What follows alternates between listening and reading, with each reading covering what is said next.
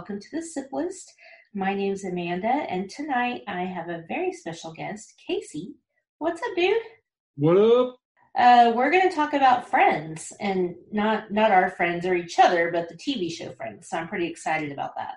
It's one of the greatest shows of all time. Agreed. Definitely my favorite show of all time. So um, I'm pretty excited, and I always love having another person to talk about Friends with because I just feel like nobody gets it like I do. Um, I have a friend from Oklahoma City, back where I'm from, that we were both obsessed with it. And now that I'm not around her all the time, I'm like, I need somebody else to obsess over this with me. So I'm excited. Well, I volunteer for the job. I appreciate it. It's pretty awesome.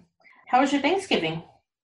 Uh, that was stressful week when I had all my drama going on at work with employees quitting and trying to cover everything and working long hours. That's never I, good. I, I had the day off and got to spend time with the mom and the brother and the sister-in-law and my nephews. I was gonna say, don't forget the kids. That's the important part, right?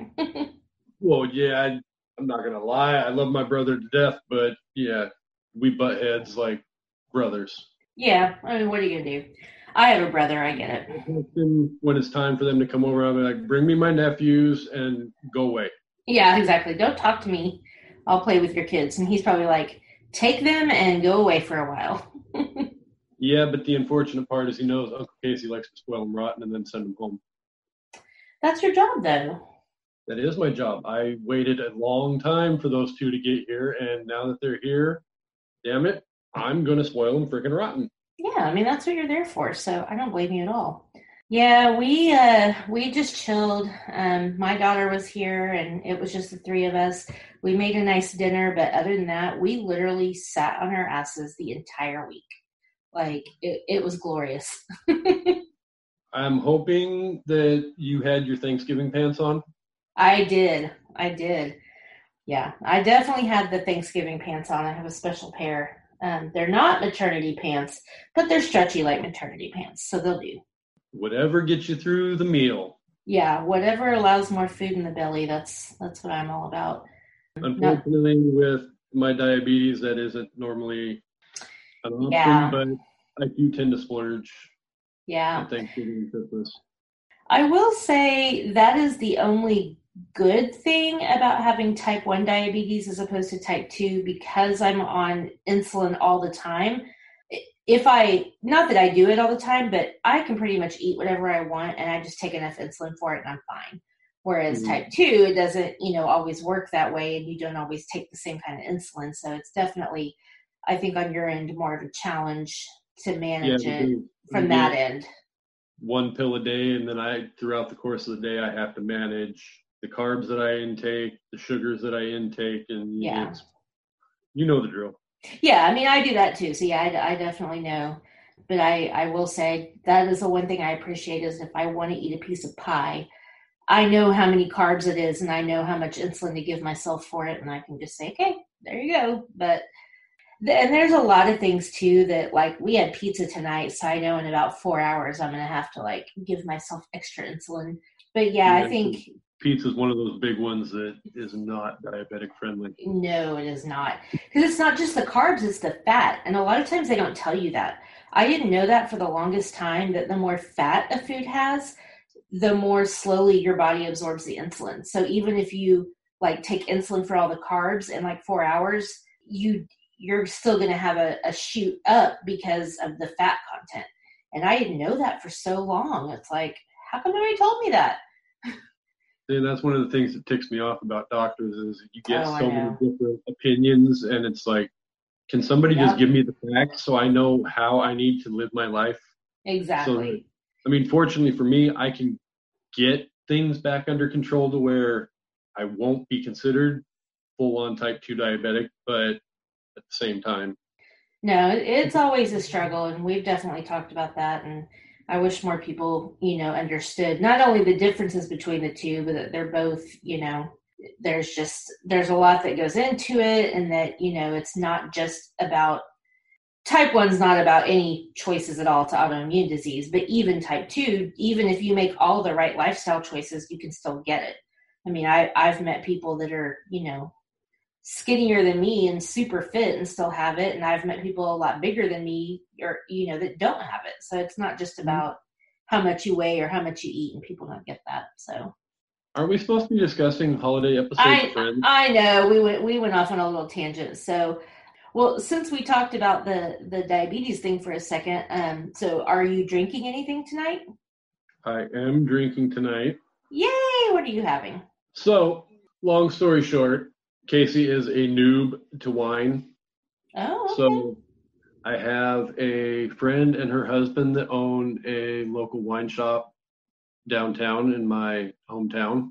Ooh, tell me more. And, oh yeah, and I'm connected, so I get to slowly start working my because I was always the guy growing up that oh no wine is for sissies give me a beer and as I've grown up and I'm in my 40s now I understand that beer causes reactions otherwise known as hangovers that I don't particularly care to deal with where if I manage my wine intake responsibly, minimum the hangover effects are minimal. Okay, because I would say, uh, honey, a wine hangover can suck really bad. I've had a couple of wine hangovers before where a bunch of us went down to my friend's shop and yeah, we put a few bottles apiece away and I woke mm. up the next morning and I was like, I'm not 21. I cannot do this anymore. Yes. Yes. But then um, a month later, I go out with my friends and do it again, and it's like, what are you freaking stupid? Right. No, I mean, wine is definitely a fine line where it, if you have a certain amount, you get really sleepy. And if you have a certain amount, you feel really good and you can kind of keep that going all night. And then if you have a certain amount, it's like the worst hangover ever. So it's yeah. taken me a while to figure that out too. But, um, well, I'm glad you're venturing out. That's awesome. So, in the meanwhile, to wrap the story up, when I decided that it was time to try the vast world of drinking the wine, my friend recommended a cheap beginner wine mm-hmm. that I actually fell in love with because it's kind of like carbonated alcoholic Kool Aid. Oh. And I haven't been able to get away from it. And the fact that it's actually really cheap in the stores another benefit. What is it? So tonight I am drinking my very tasty and uber sweet Mama Mango. Is that the brand or is that the the flavor? That's what it's called. Okay, I haven't heard of this one. Oh, so that's their brand, right? Okay, I'm sorry. Okay, no, no, no, no, no, no. That's oh, no. you can you can get it at Walmart. Safe. Nope, I'm not giving shout outs to corporate America. Not going to do it. you can get it. It's, uh, I believe, nationally sold brand. Okay. And they just deal with a few national brands like that, and then they have connections with local places and local. See, I'm so new, I don't even know what the heck they're even called, but like vineyards and whatnot that yeah. have their own brands. And yeah, it's I actually like their shop, and I actually ventured into trying a couple of different things, but I'm not a big fan of change, so I always go back to my home base. Yeah. So the thing with wine is that part of it of learning it, because it's definitely an acquired taste, which is a thing I never believed in. People used to say beer is an acquired taste. I'm like, no, beer tastes like shit. Well, now I love beer, um, depending on the kind, but it really is an acquired taste, and a big part of it is food like when you have it paired with the right kind of food it totally mm-hmm. changes mm. it for you it took me so it took me a long time to drink wine and even, even when i started i only did like riesling and like all the sweet whites and now um we went we went to some uh, kind of like wine themed dinners and did all these pairings with different courses and that was how i got under red wine and now that's all i drink like i hardly ever touch white except for what I have tonight, but we'll get to that. but I'm convinced anybody can be a wine drinker. It's just about the quality of the wine, how it's presented to you, you know, and again, too, like pairing it with certain things. Um, you, you, you just have to find the one that works for you. And yeah, once you find that, stick with it. So for my 40th birthday, which was two years ago, Jesus, we have a, a couple that we travel with, and they're our best friends. So uh, shout out to Tyson and Lauren especially Tyson. He's a doctor in the army and he's overseas. Woo woo. So we appreciate him. Um, but we decided to go to Napa for my 40th birthday. Well, I decided that's what we're going to do. And we're going to do a wine tour. This guy does not drink wine. He is beer through and through, and then like tequila and Jaeger shots. So, oh, yeah. So when we first planned the trip, we were going to go to a brewery too. Like, so basically, the way you could plan it was you can, you know, you can go with a group or you can get a driver and they'll take you to a few different wineries or whatever. And we had planned to go to this brewery because we wanted him to, you know, drink too and whatever. Long story short, too late. Since we talked about that too. too late. Um, our driver, Seamus, who was a legit Irish man, said, Forget your game plan. I'm going to take you to the best places and get you the most wineries in during your time. So we did not go to the beer place, but we went to a bunch of different vineyards. And by the end of that trip, Tyson was a wine drinker, and he is still a wine drinker. So if I can get him to drink wine, I can get anybody to drink wine because he is not a wine guy for sure. No, uh, well, yeah, I because that's where I was probably five years ago, mm-hmm. and then I found this stuff, and then listening to previous episodes of the Sip List, I started picking up on like the first couple that you were drinking, and I plan on going out and picking up bottles and trying. You should, and if if you ever need help, you can ask me because I'll I'll tell you kind of how to drink it and how to pair it and that kind of stuff. I mean, red wine is amazing with red meat. If you like steak, steak and red wine is just like the best combo. But um, I'm a redneck living in the Pacific Northwest. I want to live in the Pacific Northwest. I'm telling you, if you get uh, past the whole stigma that everybody else in the freaking country, th- oh, it rains 341 days out of the year, and no, it doesn't. There's um, a lot that people don't think about when they think about the Northwest that's here. I mean, we've got cultural places where you can go to, like in Seattle and Olympia and whatnot. We've got major sporting venues. We've got the greatest football team in the world that just won last night. Woo, Seahawks! and oh, you don't have an NBA team anymore, though. Wah, wah. Okay, sorry, I had to. That was mean. I'm sorry. Oh, oh then be fighting words.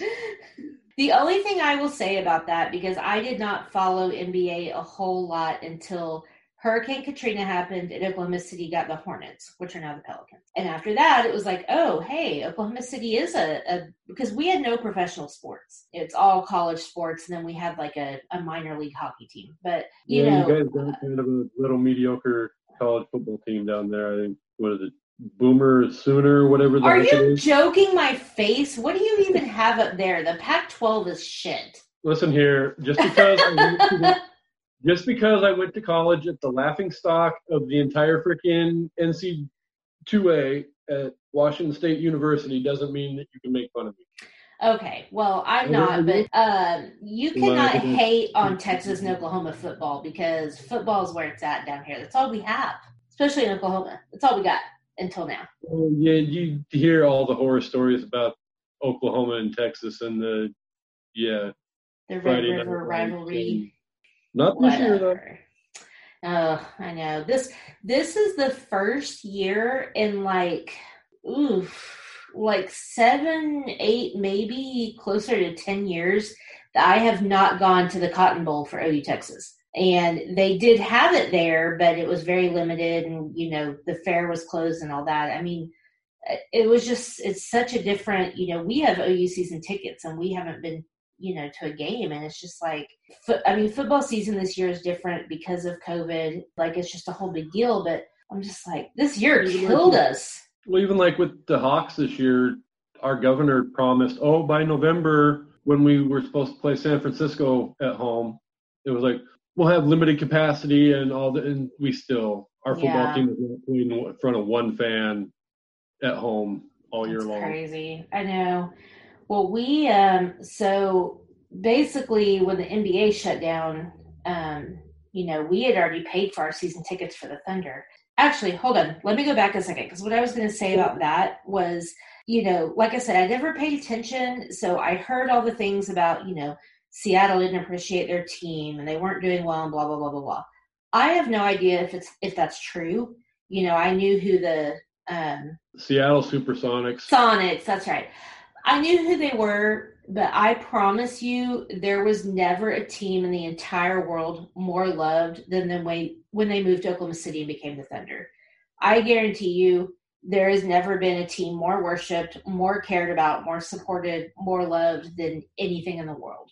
Because No, and I totally get that. That's just know how we you are. guys- you guys were hungry down there for some kind of professional sport, and you got it. The part that most of us up here are upset about is how it went about being done because yeah, previous ownership literally sabotaged our franchise. They sold away all of our freaking talent. And then on top of it, they go out and draft Kevin Durant, and then a year later, yeah, you guys are out of town and welcome Oklahoma City Thunder and boo hoo, one of the greatest players to ever play the game, and you're never going to get to watch him play on your home court. Yeah. No, that sucks. I mean, I know I'd be devastated even if, because right now we lost everybody good that we had. And like, I don't even know half the people on our team now. So I get it. You know, it's just, again, and Oklahoma is a college sports atmosphere. So that's why Mhm. anytime you watch, they tell you Oklahoma City is one of the hardest places to play because that's all we know is like in your face, like yelling, cheering, like whatever we, we went to watch like the first year the Thunder were there. We went to Dallas to watch them play Dallas, and nobody there wears team apparel. They all sit there in their seats on their phones or they're trying to look cool. And we were like, we're jumping up and down in our seats going, whoa, go Thunder! And they're just all like, nah, whatever. It's like, it's because Yeah, y'all we take your shit for granted. We get that up here a lot with our baseball team because for a long time they were owned by a small Japanese tech company named Nintendo.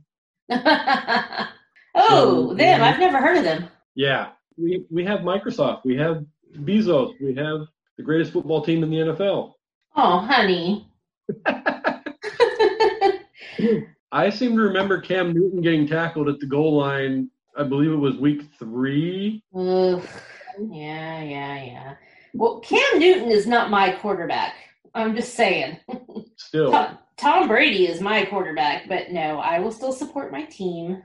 and I appreciate that about you because a lot of people we've, we've seen it up here. If you have a bad season, people tend to jump off the freaking bandwagon Mhm. until it gets turned back around, and it's like that's where I think our pro teams struggle because we went through it once with the Mariners, we went through it once with the Seahawks, we went through it with the Sonics, obviously. right.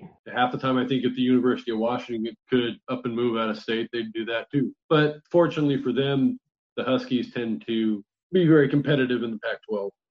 Yeah.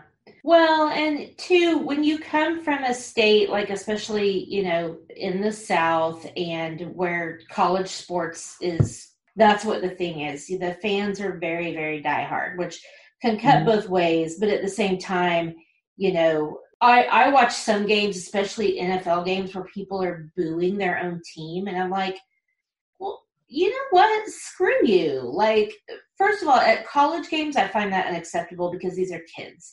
They're playing to either work their way through college or potentially find a career in professional sports. But either way, they're kids. Mm-hmm. They are they are there to get through college. They are not there to keep you fucking happy. Like, shut up. Sorry that that is one of the things that fires me up so bad. You can ask anybody. You do not boo college sports players. I will smack you. No. You just don't do it. Fortunately for us, with the Huskies and with the Cougars, both fan bases are very diehard and loyal.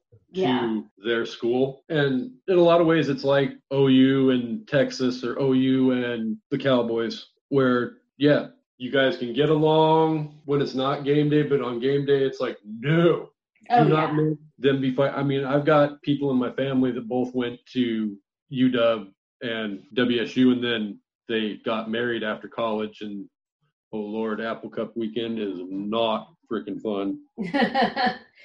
I will always support any Oklahoma team except on Bedlam weekend. Then it's you know yeah, college sports to me is is better because at least the people fans seem to be more supportive, especially because a lot of people are alumni or that's just what you know. Oklahoma, you grew up, you were either a, a cowboy or a Sooner. That's just all there was to life. That's the Yeah. same way it is up here. I mean, for the most part, if you live in the state of Washington, you are either a Husky or you're a Cougar. hmm I grew up a Husky, but I ended up going to school at WSU. So Nice. If I had my choice, I would have rather gone to UW, but they didn't accept me and WSU did. So I actually went to a smaller uh, University of Central Oklahoma Broncos. What what? I declined OSU to stay closer to home for a guy, which turned out to be a mistake. But I guess it didn't because you know now I am where I am. So Oh no, I totally get that. I made numerous life decisions based on yeah, here I sit 43 years old and it's like, what the fuck was I thinking? Right. Well, you know what's crazy is like when you're 18, you know, you just think everything is so dramatic. So UCO and OSU were only 45 minutes apart. But to me, I was like, we can't be 45 minutes apart. We'll never see each other. I live in fucking Dallas, Fort Worth. It takes 45 minutes to go anywhere. Like, just, it's so different how you think when you're a kid versus now it's like, okay, well, if I want to go see one of my best friends, it's at least a 45 minute drive. It's a 25 minute drive to my job. Like, Yeah, well, that was a long ass tangent about a bunch of things that I don't even remember. But it probably cool. won't even make it into the episode. It well, I I don't know. We'll see. I uh my last episode with Jennifer, we how we briefly talked about the whole, you know, having the consent discussion with your kid. We went Mhm. on a huge long rabbit hole, and so I cut a little bit of that out, mostly for privacy, honestly. Oh, But. I think it's cool to get into conversations and just talk about real shit. So I'm good with that. But saying that, I will go ahead and move on to what I am drinking. I, first of all, am drinking out of my holiday armadillo wine glass. Um, last year for Christmas at Secret Santa, somebody got me a set of two uh, friends themed Christmas wine glasses. So I will say I do kind of have to turn it away because looking at Ross dresses that armadillo kind of creeps me out when I'm drinking. yeah, yeah. Okay, so I am drinking um, Barefoot, which is a very economically priced brand as well. Um, most of us who drink a lot of wine are probably familiar with Barefoot because it's low priced yet pretty decent. And I am drinking their Sauvignon Blanc, which is basically only one of the only white wines I will drink anymore um, because it's not sweet. It's very crisp. It's very dry. It's very um, fruity, but like a dry fruity. So it's not sweet and it just, it's so refreshing. Sauvignon Blanc, highly recommended. Super fresh, super crisp. It definitely makes you feel like summer, which it's not right now, but I just was craving it. So, okay, so we are going to do our top five favorite Friends holiday episodes. So we have discussed Friends at length, and it was obviously, I think, we both determined way too difficult to say top five favorite episodes of Friends. I think probably could be done, but I feel like let's just let's It could be done, but at the same time, the amount of mental stress that it would put both of us under. yeah, I don't have time for that. do that to myself. Thank you very much. Yes. so let's just narrow it down to little categories. I think that's what I like better. And we've came up with a few, which I'm excited about. But this time we're going to do holiday episodes. So holiday can include, you know, Thanksgiving, Christmas, New Year's, Valentine's Day, anything that's a holiday, we're going to throw it in there. So, holiday episodes, top 5. So we have discussed not like in a centered holiday episode, but in an overall favorite episodes. And based on that and what we've talked about about friends, I feel like our lists are going to be very similar as far as our long list. Yeah, uh, this is kind of sort of where that whole comment that I made you earlier about the whole I think we're going to break records tonight Yeah. came from. I think I'm guessing, not trying to you know jump the shark here, but I'm guessing at least probably three episodes on our list are going to be identical. I agree, and not in the same um, hierarchy per se, but I was actually Hmm. going to say four. I But it's very lowballing it. it. It very well could be four and possibly jackpotting, maybe all five. that'd be impressive. That'd be very impressive. And I'm going to go ahead and say, even though I told you this earlier, but just so everybody knows, my number one's going to be picked on the fly because I still haven't decided.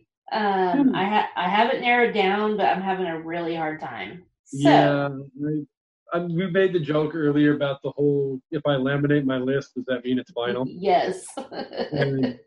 I'm not gonna lie, my list is still not laminated, and I've got two entries early in the list that may flip flop nice. as we get to each one because I, mm, I, I know. not. It- And again, we could change our minds tomorrow. So who's to say? But all right, so let's start with number five, and you go first. Oh, number five is the one where Ross got high. Oh, number five. Okay, all right, you go ahead. I'm guessing by your reaction that you have it a lot higher on your Uh, list. yeah. This is my problem because literally every one of these five entries, like you said, tomorrow my number five could be number two. My number Right. two could be number four. My number three could be number one. And yeah, I mean, they're all very interchangeable. And sometimes I'm just in the mood for the chicanery that is Monica and Ross blowing up and ratting themselves out Yes. for every little thing that has ever happened in their entire life. And then Phoebe loving Jacques Cousteau and Joey wanting to go to I mean, cabin with his hot dancer roommate and the trifle. Uh, That alone, if you ask anybody about an episode of Friends, you even have to know the name of it. You talk about that time Rachel made that trifle. Everybody Mhm. knows what that is. Like that by itself is just There's a couple of things on my list that one little moment like Rachel messed up the trifle, or I'm not going to say which other ones, but we can get to those when they pop up on right. either. of them. But I I did I love all five of these episodes, and it really pained me to have to try and put them in any particular order. Yeah, just I, I agree. Me too. It's like choosing your favorite kid. the idea of Ross smoking pot in his bedroom. getting caught, blaming it on Chandler, and then the whole concept of mm-hmm. you know Monica and Ross ratting each other out, like I said, and then Phoebe being so uncomfortable because of the whole situation. I love Jacques Cousteau. And, well, and her her dreams about Jack, like her dreams about their dad, is so amazing. I that's one of the things I love about this show is I really think they found the right people to play each and every part of and Oh, it yeah. doesn't necessarily have to be the six stars. I mean, the Gellers, you know, those characters perfect. I mean, mom and dad are played perfectly. Yeah. Jack Geller is one of the unsung heroes of that show. Like I just have to say, he's you know, he's he calls her our little harmonica. And when he comes to check on her after the breakup with Richard, like you're just like, oh Jack, I want him to be my dad. But then also you get the episode with the Porsche where all of her stuff gets ruined and Ross's stuff is all that I say I will say is the one thing about them that really bothered me is their blatant obsession with Ross and their blatant disregard Mhm. for Monica did kind of bother me a little bit, but they also kind of redeemed themselves. himself in that too. episode when he gave Monica the Porsche. Yeah. so I, I love um, you know Rachel making the trifle. You know Rachel is you know so nervous about making this dessert, and she's so proud that Monica has faith in her. But I also want to be like, what kind of moron would ever think there would be beef and onions in a dessert? like and peas and peas. Um, and I don't know. Have you ever seen any of the outtakes from this show? Yeah. Where where you, bloopers and the outtakes. It, it tastes like feet. yeah. It's like yeah, that whole episode's amazing, and definitely the part where the whole scene where you know Monica and Ross are each one upping each other with their transgressions is one of my favorite sequences in the show. It's a very very good scene. Well, and even because you get to the end of that whole exchange between Ross and Monica and Phoebe and Joey and Rachel, and then you literally see their mom sitting there on the couch with an Excedrin headache number 12. right. It's like, that's a lot of information to process in 30 seconds. Yeah. no, that is, that is definitely awesome. And yeah, I, Hurricane Gloria didn't break the porch swing. Monica did. It's like, we kind of figured about the porch swing. But no, that's, that, that episode is on my list, obviously. Um, we one that we matched. Yeah, for sure. Not the same hierarchy, but yes, we definitely did. Uh, we definitely like I said, that one. Ask me tomorrow, and we may have the one where Ross got high in the same spot. Right. okay. Well, good one. Good one. I like it. What's your number five? Okay. So my number five is the one with the routine. so, do you have this one?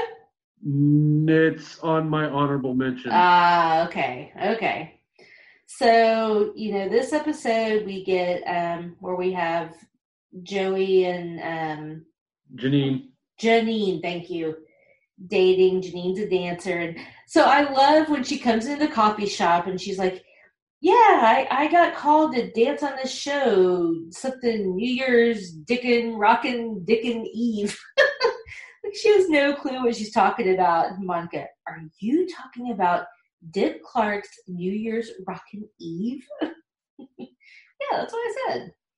I love this episode. You know that uh, as much as I hated Janine, I thought the it was very sweet with the whole, you know, her and Joey kind of getting together. And yeah, that was I mean, one of those times where she came into the show and she stuck around for what was it like four, five, six episodes. Mm-hmm and it was like I get you needed somebody at the time, but to fill in because Monica and Chandler just moved in together and that whole relationship had just started. But it's like, don't mess with the dynamic of my six people. Right. Yeah, I mean, and she definitely wore out her welcome. And luckily, you know, the episode after that, they, you know, basically it was they kiss. The next episode, they go on one date and then she's done. So I like that, but blow up the I hate Chandler and Monica when Monica gets pissed off about it and blah blah blah. Yeah. She's just, she's really loud for such a little person. I love it. Mm-hmm. Um, but the routine. I mean, come on. First of all, that these two think they're going to be on national television and do that cheesy eighth grade routine and be cool. Like Monica is still such a little fat girl inside, and I love it. Yeah, that's one of the things I love about their relationship is they really don't have any sense of I don't even know what the right word would be, but boundaries sometimes. No, I'm just kidding. we're gonna make ourselves look like the biggest fools in the freaking world, and we're gonna make this happen. And then all of a sudden, it's like people, you're really not gonna make it on TV, except for the blooper reel. yeah, exactly. No, and then and then you get the whole um, Rachel and Phoebe looking for their presents from Monica, and Chandler's trying to stop them. And I, I thought that part was pretty cool too. You know, especially when Monica finds him. She's like, "Do you know how hard I looked to get to get you that water purifier?" And he's like, "That's what you got me." And then Phoebe's like, "Oh, I see what you mean. That look is priceless."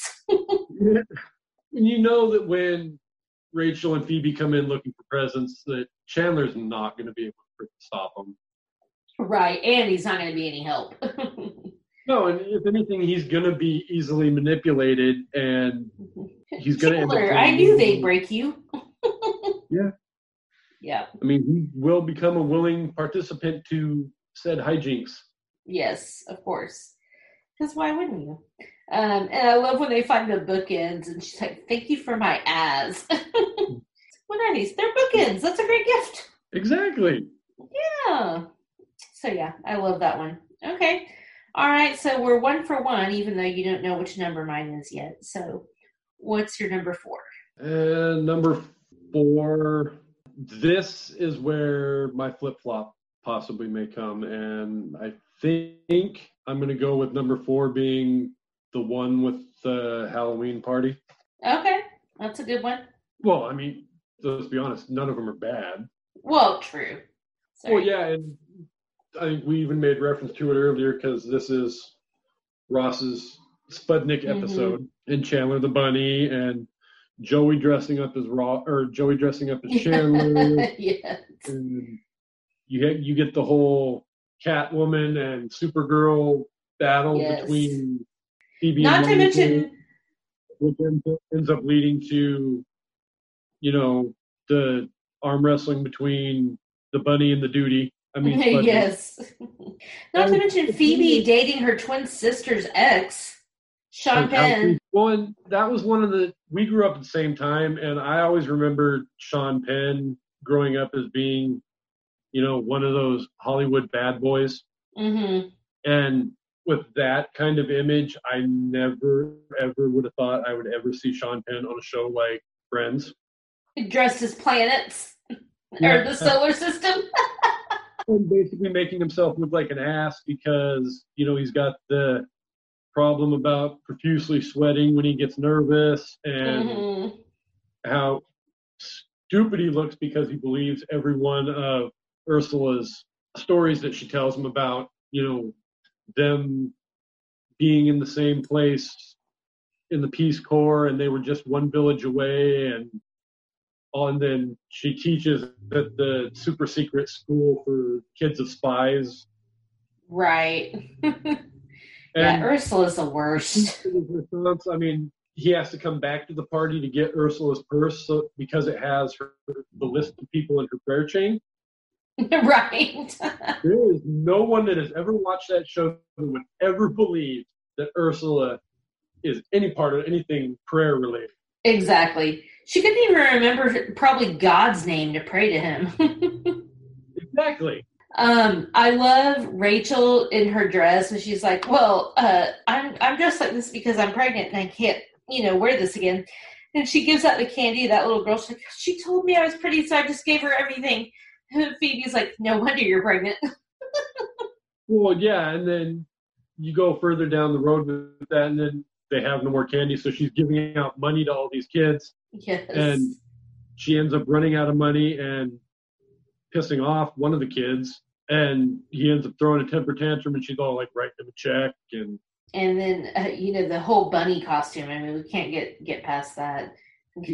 Well, chandler always found himself in some of the dumbest I know. I love him. I mean, the bunny the freaking bath with the freaking bath Bubbles, salt yeah. the, all the bubbles and Oh yeah, that. well, it was either a pink bunny or no bunny at all. No bunny at all. It's always no bunny at all. because his meltdowns are thing of things of epic proportions yes, yes, they are. He is. you know it's always going to happen because he's going to end up in a situation where whether it's the bunny, the bath, shark porn, whatever, and he's always going to end up in a freaking meltdown over something. Yeah, Chandler's a hot mess, but I love him. Well, the Halloween party made my long list, but it did not make my top five. So Wah, there you go. I know. So yeah, but that is a good one. I love it. The next two out of the next three on mine, definitely, possibly all three of them, are going to be on your list. Okay. So my number four is going to be. Ugh, this is so hard because I have them all highlighted, but I haven't really put them in order. I don't think this is one. I don't think this one is going to be on your list, because I almost wasn't going to put it on mine, but it is the one with Christmas in Tulsa. That one was it's on my long list and it almost okay. made honorable mention. And I I kept it off.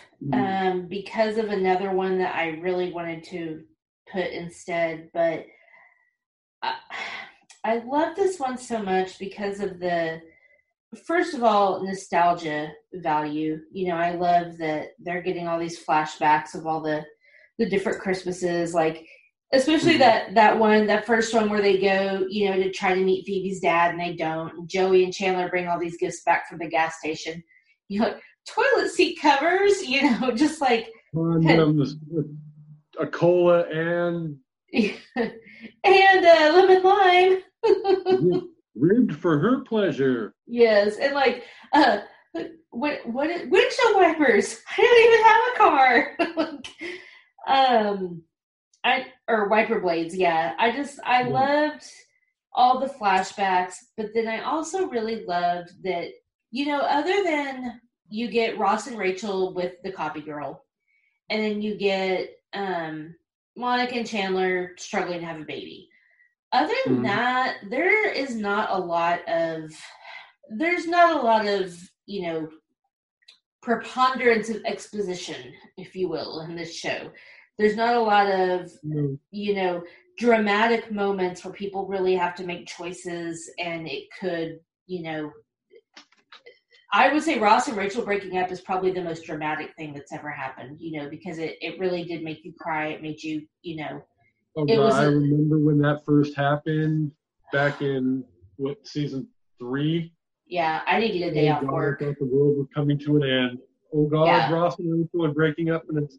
But but the thing is, yeah, they did present Chandler with this opportunity, you know, and obviously we know he's not going to do it because it's a sitcom. But still, it was kind of a real moment where he's away from his wife. He's in a city he doesn't know. He's lonely he's alone with this beautiful woman and you know he gets this opportunity to do something and he doesn't and he talks about how much he loves monica and he quits his job you know to go home and be with her and i just i really loved that moment i loved how sweet and powerful it was you know yeah, that moment needed to happen because let's be real and the Tulsa thing wasn't working from, from a watcher perspective, but you know, how long was that storyline going to be able to play out over the course right. of the rest of the season?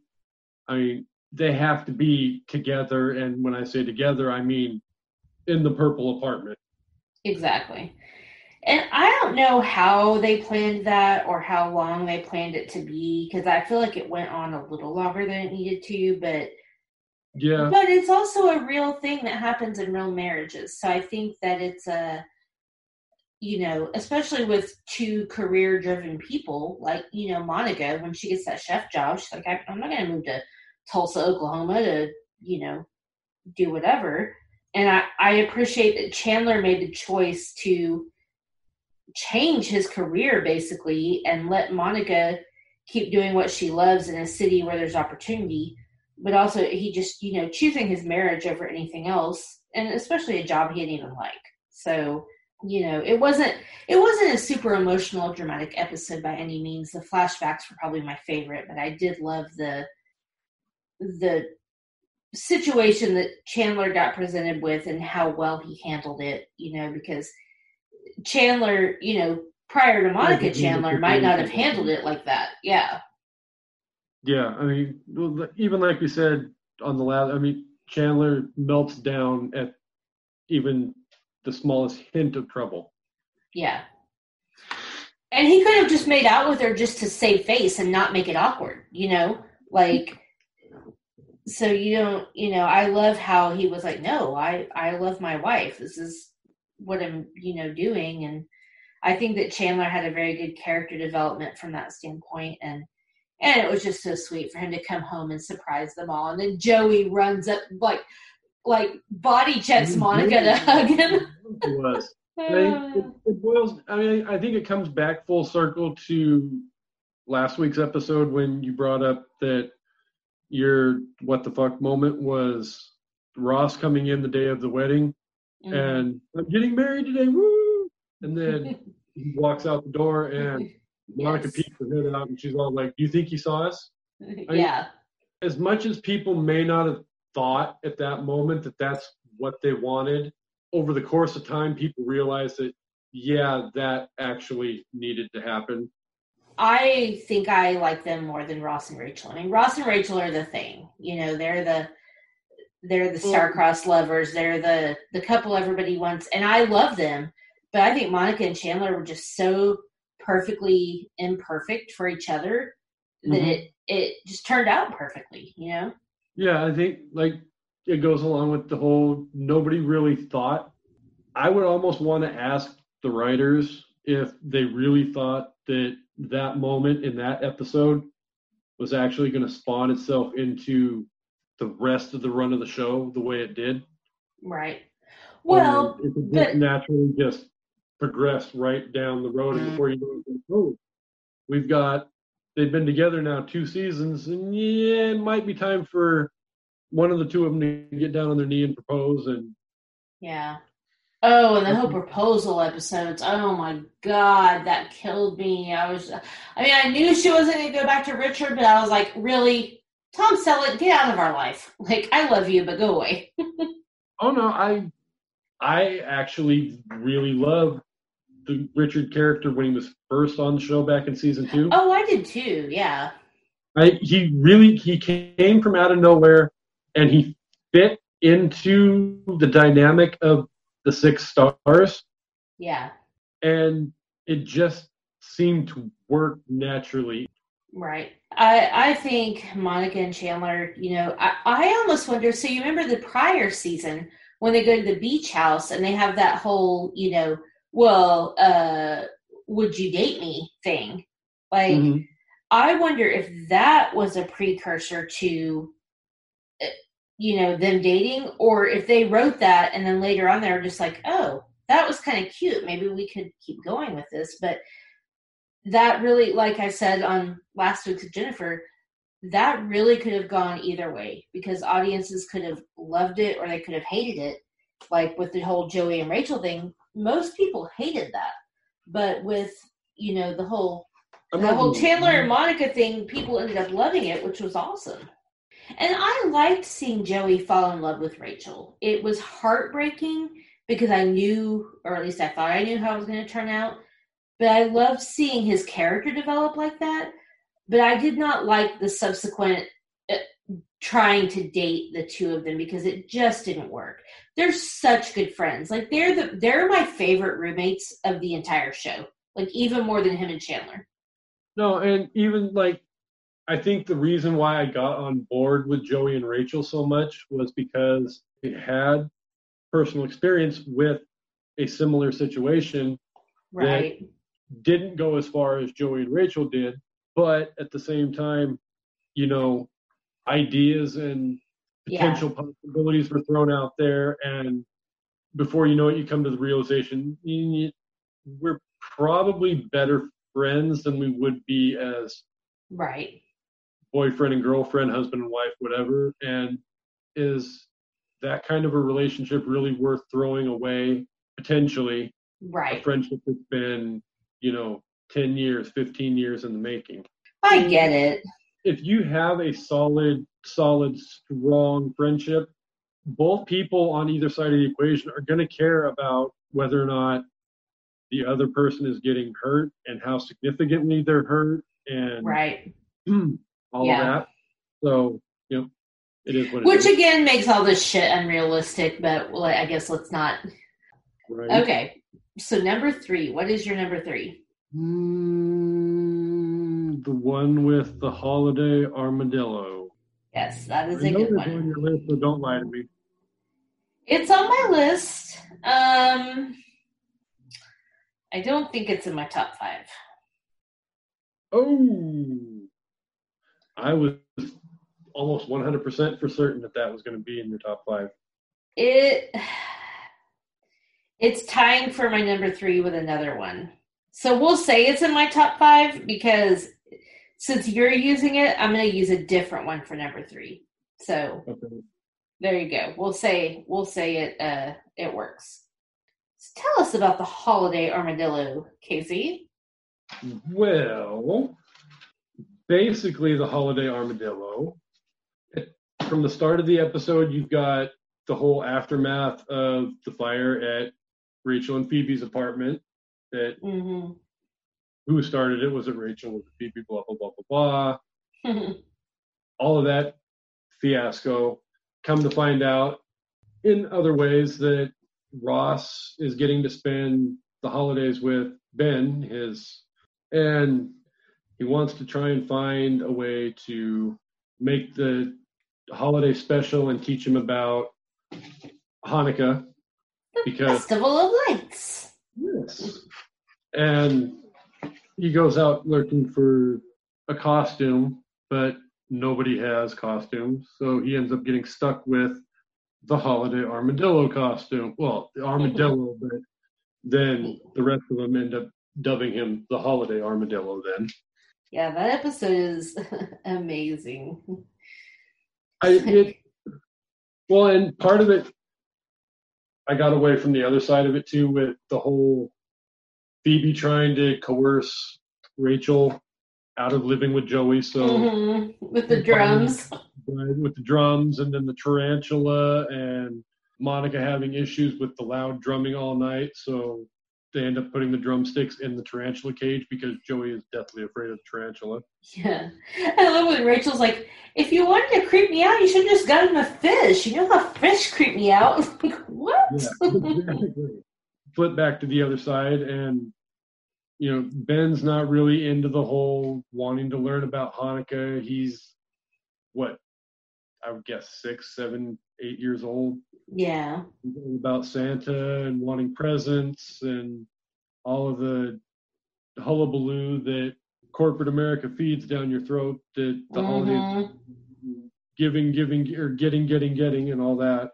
Yeah. And in the meanwhile, Chandler does end up with a Santa Claus costume and comes home and saves the day. One of the few times that Chandler actually gets to step up in it.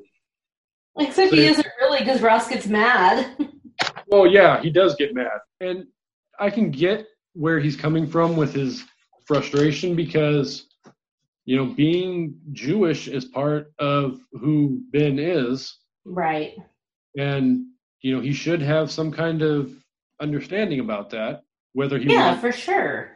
practice that aspect of his culture or whatever, that's up to him. But at the same time, he really should be learning about that side of who he is as well. It's not all doesn't always have to be about Santa Claus and Christmas Right. trees and Rudolph and Frosty and blah blah blah blah blah and yeah. Yeah. You know what I've never understood is how like people play that down or like even on that, like, oh, learning about the Jewish stuff, whatever, blah blah blah. I would kill to be Jewish. Eight days of gifts. Sign me Oh. up for that shit. Absolutely. I mean, yeah. Candles I mean- candles burning for eight days and eight days of presents. Sign me up. Yeah, I mean, especially at Ben's age, it, it, if you, do it, if you literally given your dad five seconds to explain everything, Mhm. you do- I get eight days of presents instead of freaking just one. Wow. Exactly. Yeah, that no, that episode is good, and like the whole trying to get Rachel not to live with Joey. That's really good, and I definitely I love the whole you know the holiday armadillo because it's so awkward, but it's so like okay, we can we can make this cute, but it's also weird. Well, it is that I think that's why it perfectly fits into Ross's character is because of the fact that it is so goofy, it is so weird, and so totally not what would happen in real life. right? Who's gonna dress up like that? And I love when Monica's like, uh, Ben, open some presents, and uh, Santa, the armadillo, and I will have a talk in the kitchen. There's a Mhm. sentence I never thought I'd say. And then all of a sudden, Joey steps in to also try and help save the day, and he's wearing a Superman costume. I was like, what is Superman doing at the Easter Bunny's funeral? yeah, exactly. And then you end up with the whole moment at the end where it all gets explained as Superman flew the Jews out of out of Egypt, Egypt yeah.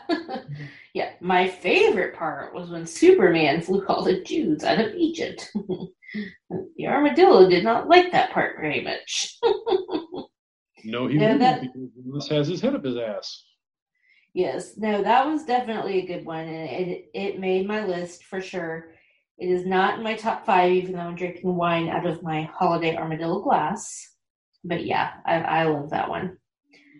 So, um, my number three, which uh, we're still not getting to the one that we had in common earlier, but my number three is the one with Rachel's other sister. I totally missed that episode when I was going through. With Christina Applegate? Yes. Oh my god. This episode is so. Uh, made a better sister. Christina Applegate made a way better sister for Rachel than Reese Witherspoon did. Yeah, I mean Reese was cute with that episode, but yeah, uh, this one with Christina Applegate. Oh my god, it's so fucking funny. Like, and it's so typical because the way that they've played out Rachel's family, obviously with um, Jill and whatever, how spoiled they are. Mm-hmm. That it's it's just everything that happens is so appalling, but you're also like it's so typical of like the Green family or whatever. Um, yeah. So we have you know this is uh, Ross and Rachel, and they have Emma. So it's Emma's first Thanksgiving, and her sister uh, shows up, and uh, Amy, and is basically. I, so the one thing I don't like is that she basically shows up at the door and says, "I need a hair straightener." And then she gets a call, and her boyfriend breaks up with her, and they invite her to Thanksgiving. But was she really just there to get a hair straightener? Like I didn't understand that that plot line. Well, I think it kind of fit for that character because Amy was so out of left field. Yeah, like she was in the city to see her boyfriend. Was like, oh, my sister lives here. Let me go borrow her hair straightener. You know. I mean, well, and you get the whole for that whole episode, her not realizing that her niece's name is Emma. Yeah, is this Emmett? uh, it's Emma. It's a girl. yeah. Yeah. And then even at one point, she thought Phoebe was Emma. Yes, so that's what um and I made a TikTok of this. I don't know if you saw it, but that so she's so unbelievably inconsiderate and just out of it, like not recognizing anything that's happening, you know. I I love when uh she's like to Ross, she gets the phone call, Can I take this upstairs? he's like, You can. We don't live there, but she's like, mm-hmm. Really? It, it's just these rooms? I thought you were a doctor. she's just such a spoiled brat. So this episode this episode has a lot going on, which is one of my favorite things about it. So you've got almost every episode of the show has a lot going on. That's true. That's true. I think that's why I love the show so much is because you could tune in on a Thursday night at eight o'clock and you may not be feeling the whole Ross and Rachel thing, but you're going to get something from Joey or you're going to get something from Phoebe, or you're going to get something from Chandler, or you're going to get something from Monica, and it'll all work out right. in the end, and you'll be happy. And for 30 minutes, you'll forget your headache of a day you had at work and laugh your ass off and go to bed and get up and do it again tomorrow. Exactly. And to, Christina Applegate is just amazing. I have loved her since Married with Children.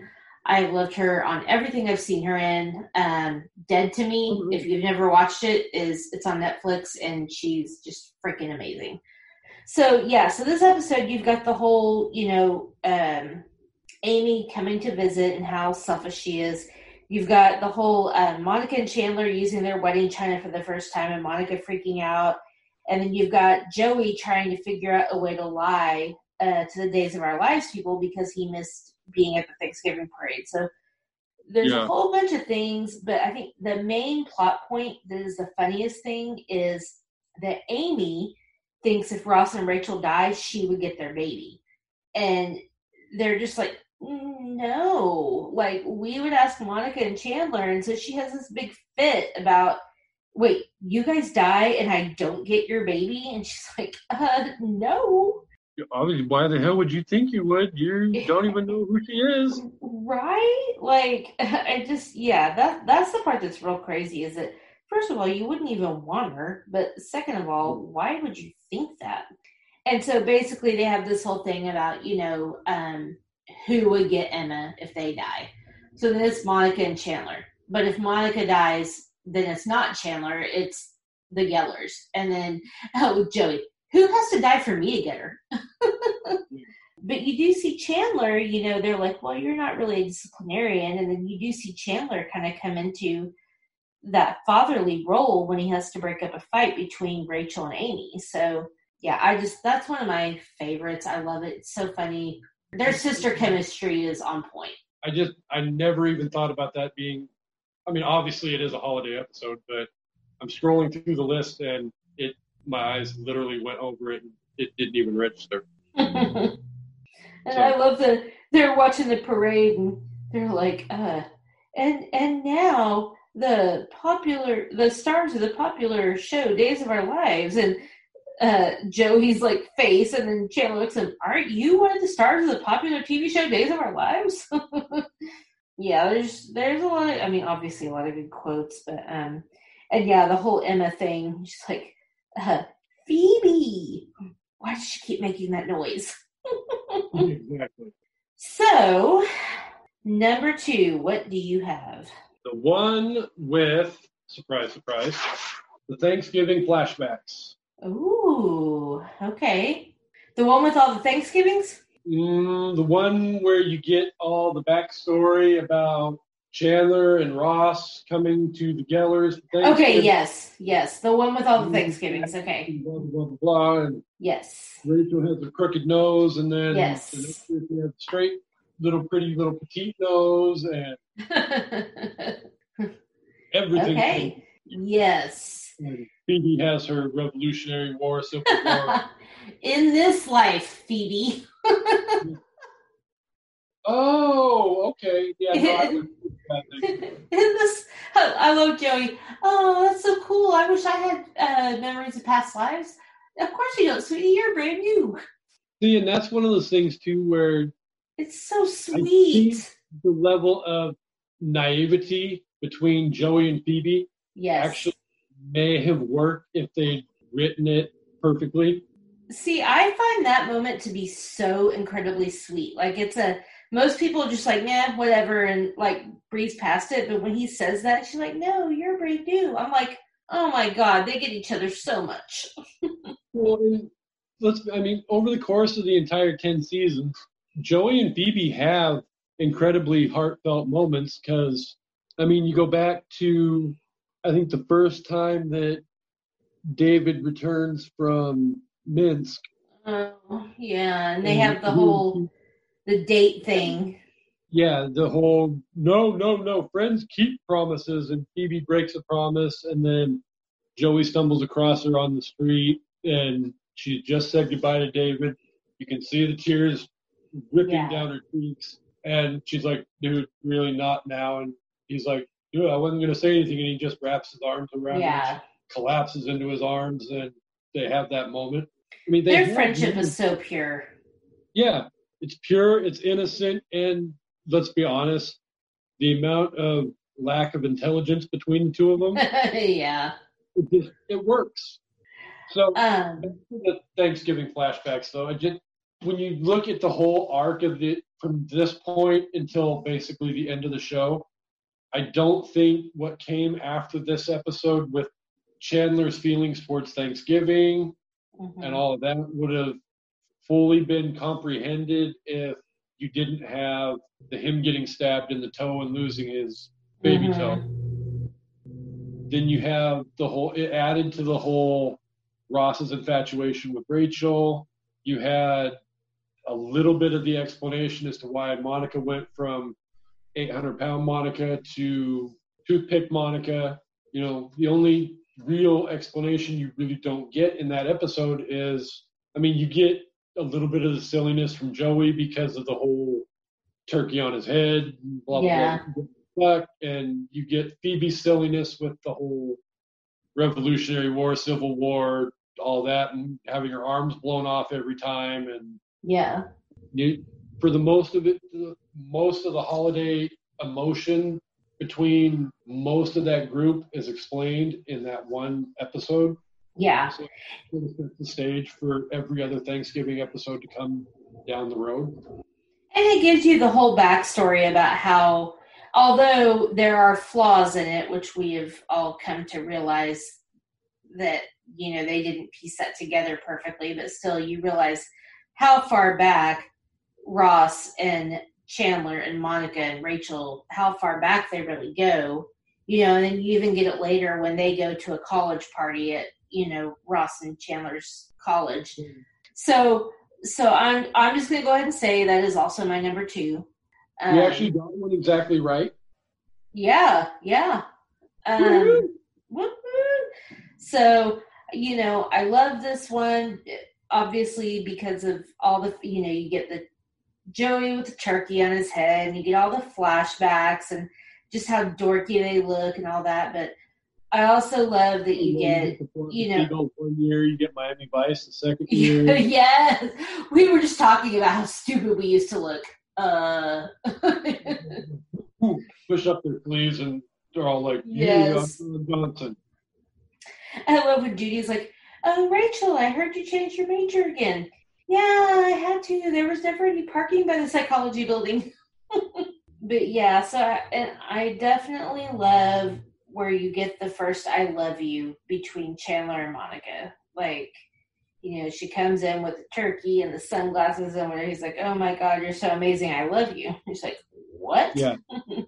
But I Um, think to a certain extent, I think up until that moment, some of us still may have had that little seed of doubt in the back of our head that something's going to happen and Chandler's going to screw this up. mhm, yeah, But then, And- you know, once he starts laughing, and especially after the whole being destroyed about the, you know, Monica stabbing him in the toe over the fact that she called it, or he called her fat, yeah, and you know he's obviously upset and depressed.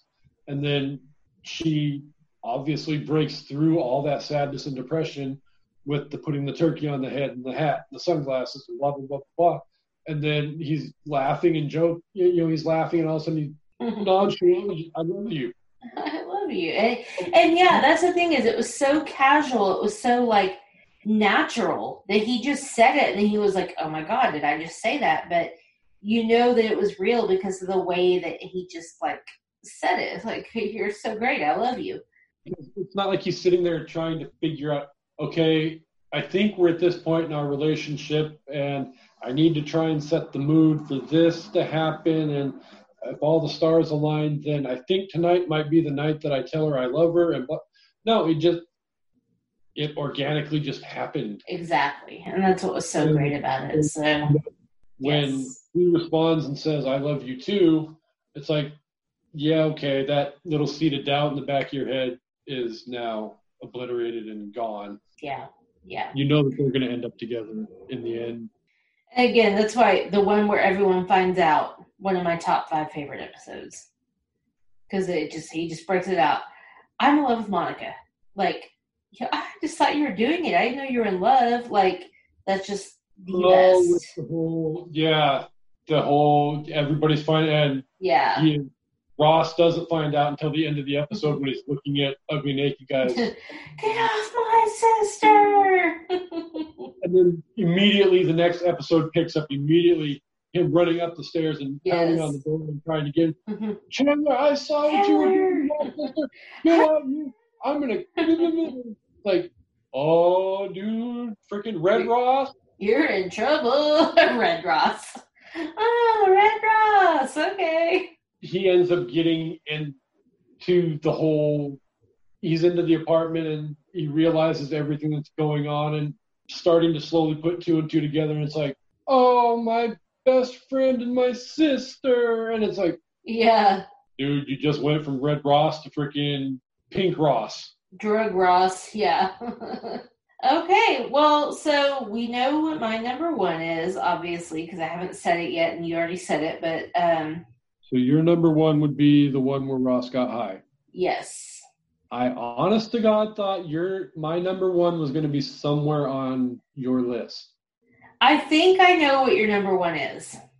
This is the one that we discussed earlier. That this entry on my list is huge. Okay, so I didn't know which one you were talking about, honestly. You know which one I'm talking about? No, I don't. This was probably the one episode that where reality bled into the show and all of us were really waiting for it to happen but didn't know when it was going to happen but it finally happened and I personally and I can't stand the guy but I really thought he did a good job guest starring in said episode. Okay. You know where I'm going now? I I don't think I do. Really? Why am I having a brain fart? So I will just go ahead and give you the name of the episode, and you will know where I'm going with this. And Okay. whole mysterious riddleish kind of thing came from. I do know. I do know. And yes. One- No. Okay, yes. So honestly, I switched that one out for the one with Rachel's other sister. But yes, the one with the rumor. Yes. Because, oh. like I said, that was the one that I don't even remember how far before that episode Jennifer and Brad had gotten married. I wish they were still the whole time they were together. We get that the whole time they were together, it was always. I remember it being, and this is all pre social media, so you know people are writing about this and discussing it old school style. Yes. But you know, it was always one of those rumors. Oh, Jen and Brad are together. When is Brad going to come on Friends and do a guest star spot? Yes. Yes. When is Brad? When is Brad? When is Brad? When is Brad? And I remember, I believe it was like August or September of the year that the season, this episode ran. That Yeah. NBC let it out that this year Brad Pitt will be making a guest appearance on Friends. And I And they were so freaking cute. Like I can't stand it. really, like I said, I cannot. I really, I can probably count on one hand, no, half of a hand, how many how many things Brad Pitt has done that I actually like. Do not. I I did. It did. He rubbed me the wrong way. Don't wrong. I love Fight Club. It just he came on from the moment he knocks on the door. Monica opens the door. I mean, Everybody goes crazy. Seems kind of fake and forced, but it just it worked. He fit right into the whole dynamic of he and Monica are laughing and joking and reminiscing. Ross shows up and he's like, "Hey, you actually came!" And he's excited to see him. And well, Yeah. before we even get to Rachel showing up, I mean, Chandler stands up from watching the football game and you know, he's like, "Dude, no, I'm going to stand over here because I don't think Yeah. for my self confidence. I need It'd be better for my ego Yeah. Yes. And then, like, he says hi to Phoebe, and Phoebe turns around and says, quickly, just hello. And then she turns back around. She's like, oh my God. Good job. And I love at the table when she's like, okay, just Will, take off your shirt and tell us. yeah. I mean, obviously, you know, Phoebe has a Phoebe crush on Will at that point. Right. And then, as easy as it would have been as writers to just, they could have had him come on the show and guest star. Rachel comes in, they have a whole little cute little Mhm. flirty moment, blah, blah, blah, blah, blah. No, that's not where they went with it. They went totally the other direction. He can't stand Rachel. She walks in the room and notices him, and he's all sitting there glaring at her with that smoldering look and mouthing the words "I hate you" to her, and you know you can obviously and to the point that even Rachel being around him derail, you know, is attempting to derail him from being on his diet from when he lost his 150 pounds. yeah. You- would you like some yams? You'd like that, wouldn't you? Yeah. And then he's like, "No, screw it, yams." Bring on the yams. Logan's all like, "No, no, no, you don't want it, yams." My two biggest enemies, uh, Rachel Green and car- complex carbohydrates. Yeah. no, they did such a cute job of being like enemies and being like, you know, spiteful towards each other. It was just, yeah, I love it. I I kind of want to switch out the one with Rachel's other sister for that because those were the ones I had a hard time with. And and then yeah, that's the one with the Thanksgiving pants. yeah, exactly. I mean, so many classic pop culture iconic things came out of the 10 years of that show. Yeah. Oh, I know. The fact that you do the whole, I know. Yeah, I do it all the time. You know, I've got little Joeyisms or whatever that I picked up over the course of, you know, the last 20, 25 years that and it's so funny because you don't really think about it you just do it but yeah i do that all the time i'm like i know like all the time well no and I, even like one of the first ones that i ever noticed was i went out with a bunch of friends to a bar one night i walked up to a girl woman obviously but and i opened my mouth and the only three words that could come out of my mouth were How you doing? How you doing? and then she turned to me and she's like, "Did you really just Joey me?" I love it. Like, stopped and paused for a second. I'm like, "Oh dear God." But that's adorable. It is, but at the same time, it's like you don't realize that stuff like that has become such a part of your psyche that you get in this, into a situation. And it's like you open your mouth and, "How you doing?" Yeah or well, you know, I know. Or, yeah. You know, saying sentences like, "Could you be any more wrong?" Yes. and I I say stuff all the time, but so one of the ones that so my husband's favorite episode, and it's in my top five, is the one with the embryos, which is the one where they play the game and the girls lose the apartment. I love Friends Jeopardy. Yes. And so, do you know that there is a game for that episode? Are you kidding did I, me? Did I send it to you? Uh, hold on, because I sent it to my husband because I was like, I have to have this. There is literally a board game that is based on that episode and based on the game that they come up with that episode. So I, will send it to you. I have to find it. Um, I just saw it like yesterday. Speaking of board games, you know what else I've always wanted to freaking see? Huh? Just for nostalgia, bamboozled. right. Well, you know they have the ball. They have the ball game, right? Front of my face and be able to try and figure out what the that damn game show was about. Right. Um, it, it stinks because they're chopping it up and splitting scenes, splicing scenes together, and it's like Joey's trying to explain it, and then all of a sudden cut back to the baby shower, cut back to something else is going on. Right, right. It's like I have no freaking clue where you were going with this now, but it sounds um, like a fun game. It does, and then um, so you know that they have the one they have the one with the ball, right? Mm-hmm.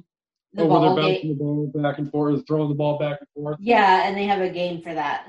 But no, so now they have one for the um, who knows the who better apart the apartment game but so so one of the quotes from that episode that we both always say um, is the part where they're like trying to up the ante, and um, Monica's like, "How about if we win, they get rid of the birds?" And Rachel goes, "Ooh, that's interesting." My husband and I say that all the time. Anytime something's like we can say that, we're like, "Ooh, that's interesting."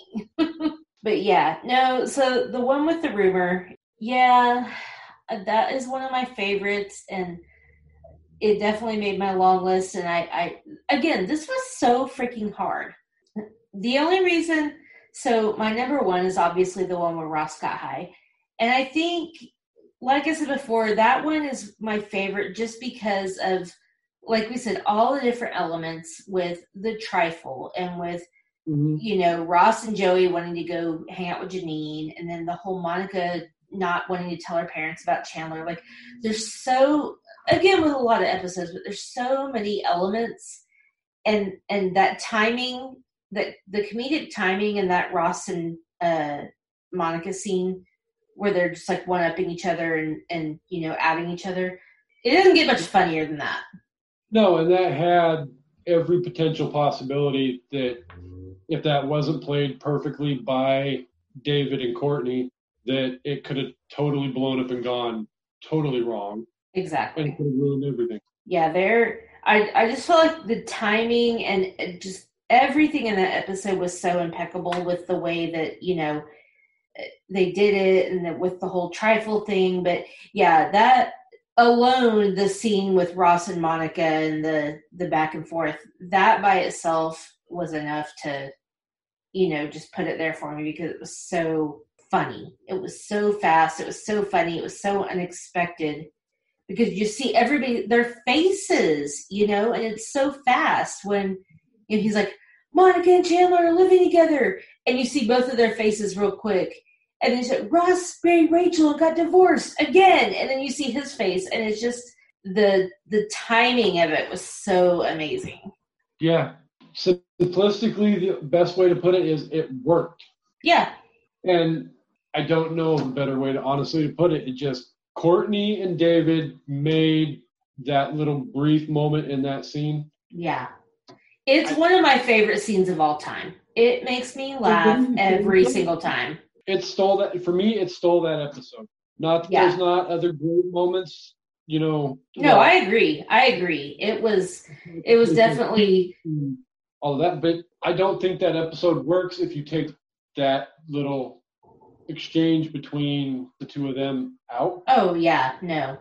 And I mean the whole trifle thing is obviously, you know, a good uh, like second to that is being really funny, but that whole just there's yeah, she's so fed up with him and that they mm-hmm. just, you know, start outing all each other's secrets is just the best. And then all of a sudden the others are like, I thought Jacques Cousteau. I wasn't supposed to put beef in the trifle. I want to go. Exactly. I think we have completely come to the understanding that this is the greatest show on TV ever. Yes. And everybody else can just suck it. Yes, ever. Yes. If you don't like it, that sounds like a personal problem. You can, if if you could see me, I'd be banging my hands together. the the yeah. the giving the finger without actually giving the finger. Yeah. You guys are such nerds. I've actually done that before to, I believe it was my brother, and he looked at me like, what the fuck was that? Yeah, right. I'm like, oh, that's right. You think Friends is the dumbest show ever on TV. What? Yeah, he, my brother has no taste. Now you see why he and I butt heads so much. Um, I'm gonna have to have a conversation with him and slap him across the face, either metaphorically or in reality. Because let's be honest, it's I will be willing to concede that somebody may not necessarily think it's the number one greatest show of all time. You and I will share the opinion that it is because it of is course. true. Yeah. But I'll allow somebody to say it's their top five. Yeah. Because maybe for some reason they associate better with Big Bang Theory than they do with Friends. Yeah. People do that. And I love Big Bang Theory. So do I. It, Bernadette is my spirit animal. but that was honestly one of the first things I ever picked up about you was the fact that you remind me of a little Bernadette. I'm not as tiny as her, but she's so cute and feisty. I love her. I mean, I think some Friends. It, Friends is kind of like not as bad as The Office, but in a similar pool of in today's climate, it wouldn't play well. So you have to look at it from a, a past perspective and, you know, say that Friends did have, you know, even though it wasn't as progressive as it could have been, you know, it's an all white cast and they're all, they did still address some stuff that wasn't common up until then. I mean, they had a gay couple get married on television. They had which I believe that was almost even before Ellen even came out of the closet. Yeah.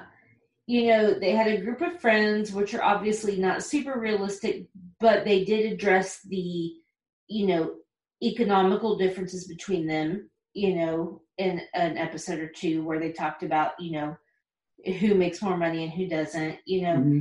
they had they had a few things that were first or were good, and obviously some of the jokes fall flat now, just like with The Office. But I think you can still appreciate it for what it is. And Friends was just amazing at so many things with the love stories and the friend stories and the humor and just it's a TV show. It's obviously not going to be 100% realistic, but it has it's the potential for so many people to get enjoyment from it because it's so diverse.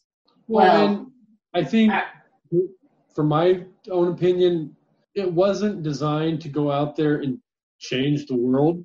Yeah. It was designed to give people a break from the world. Right. And it did that for like I said, what 250 some odd episodes. Yeah. And I don't want to use the word diverse because it's really not. But you know, like I said, if you're black or you're gay or you're trans or whatever, it's definitely not appealing to your demographic as much per se. But I don't think I think a lot of the humor and a lot of the lifestyle approaches aren't just Caucasian based. I mm-hmm. guess I could be wrong, but yeah, either way, it's just meant to make you laugh, and I think we shouldn't take it any more seriously than that.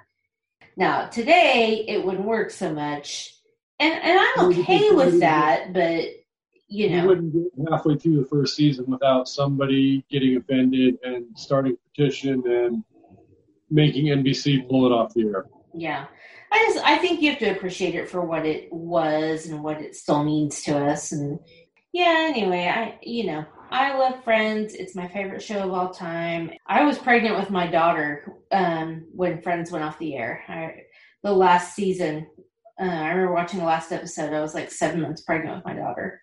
I cried so much. well, the last there was a lot going on in that.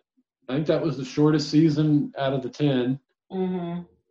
And from the start of that episode or the start of that season until they put their keys on the counter in the kitchen and walk out the door and head down the stairs to go get coffee, a lot of freaking emotional crap happened. yeah, it did. Yeah, it did.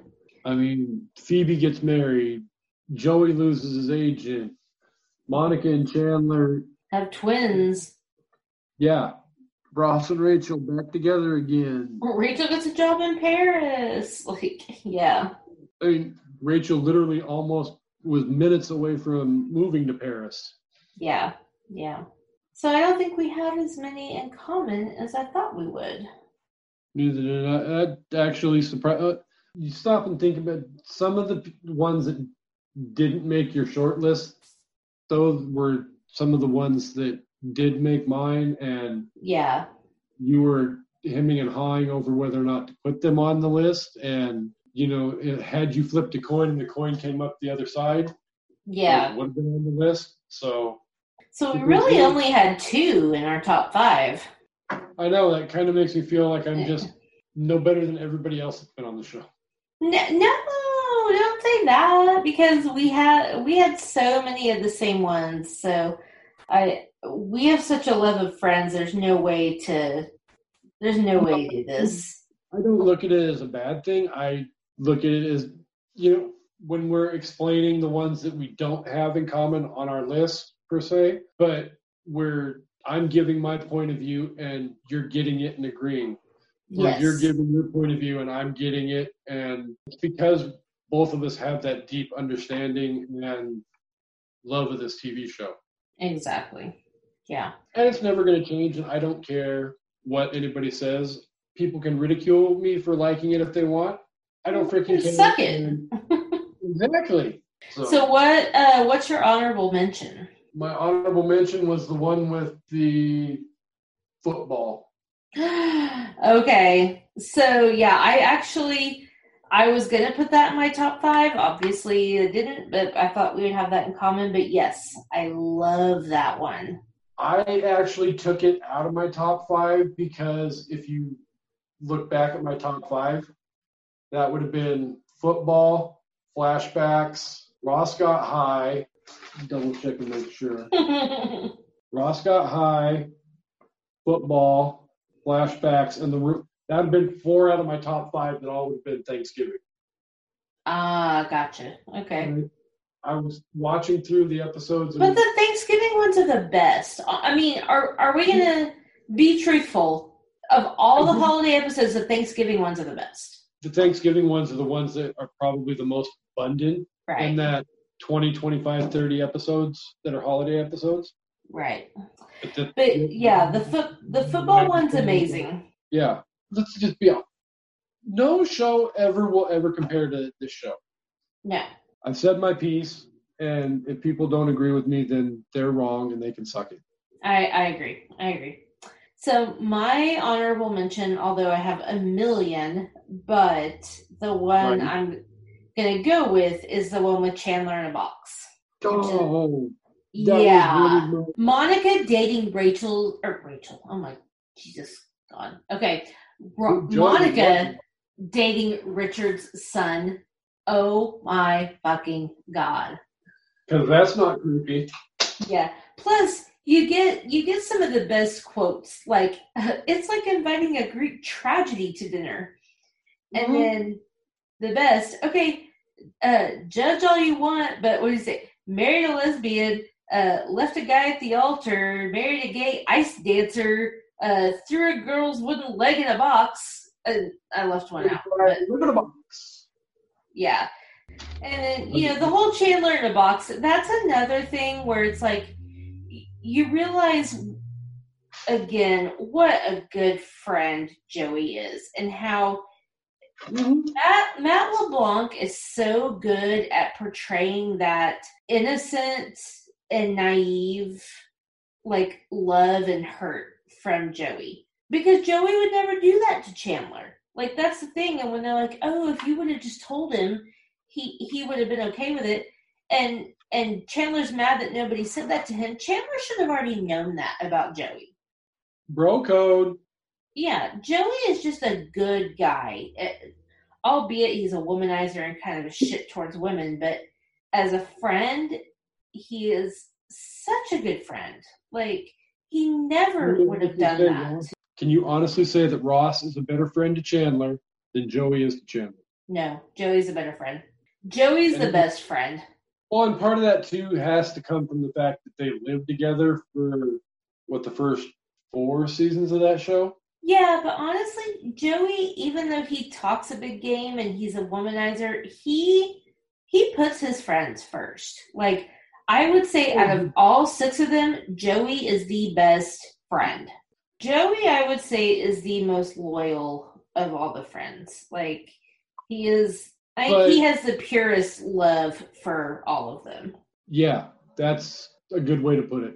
He just he has a very pure heart when it comes to the people he loves. Now, again, he's a womanizer and I'm officially offended, but um as a friend, he is very, very true and never ever purposely hurt someone he cared about. I mean, the agony he had over being in love with Rachel and talking to Ross about it, like that was just I mean, oh my god. Well, yeah, because now, okay, let's flip the question around. Is Chandler a better friend to Ross than Joey is to Ross? Oh, I don't know. I Just if you look I at how much Joey agonized over the whole. I don't know that there's a better in that situation. The only reason I would give Chandler a leg up is because he's better at the tough love with Ross, which is what Ross needs. But I see both sides of it because I think Joey has the purest heart, I think, of anybody on the show. Like, even Phoebe. Like, I think Joey just has the purest, sweetest heart. I think Phoebe is probably number two behind Joey. Yeah, I agree. So I think that Joey is never going to purposely do anything to hurt anybody, but I think Chandler and Ross, as their relationship, Chandler is really good at giving him the tough love and being like, dude, get your head out of your ass. Like, stop being a moron. Joey probably wouldn't go there with Ross. Right. He might dance around it and oh god, I just had the image of Joey dancing that or teaching him how to dirty talk. Oh yeah. I, one summer I went backpacking. I'm not going Backpacking through Western Europe. That's one of my favorites.